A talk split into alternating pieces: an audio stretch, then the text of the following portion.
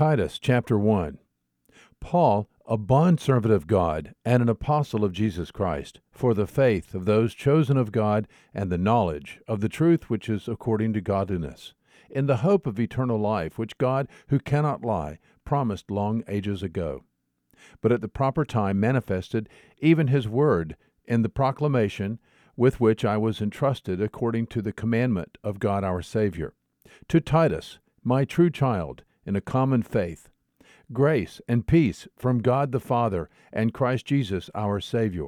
For this reason I left you in Crete, that you might set in order what remains and appoint elders in every city, as I directed you. Namely, if any man be above reproach, the husband of one wife, having children who believe, not accused of dissipation or rebellion.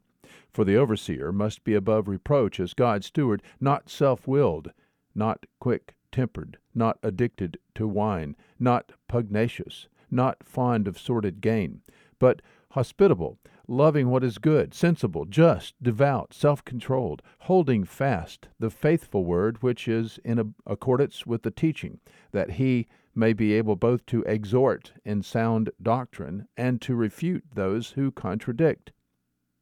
For there are many rebellious men, empty talkers and deceivers, especially those of the circumcision, who must be silenced because they are upsetting whole families, teaching things they should not teach for the sake of sordid gain. One of themselves, a prophet of their own, said, Cretians are always liars, evil beasts, lazy gluttons.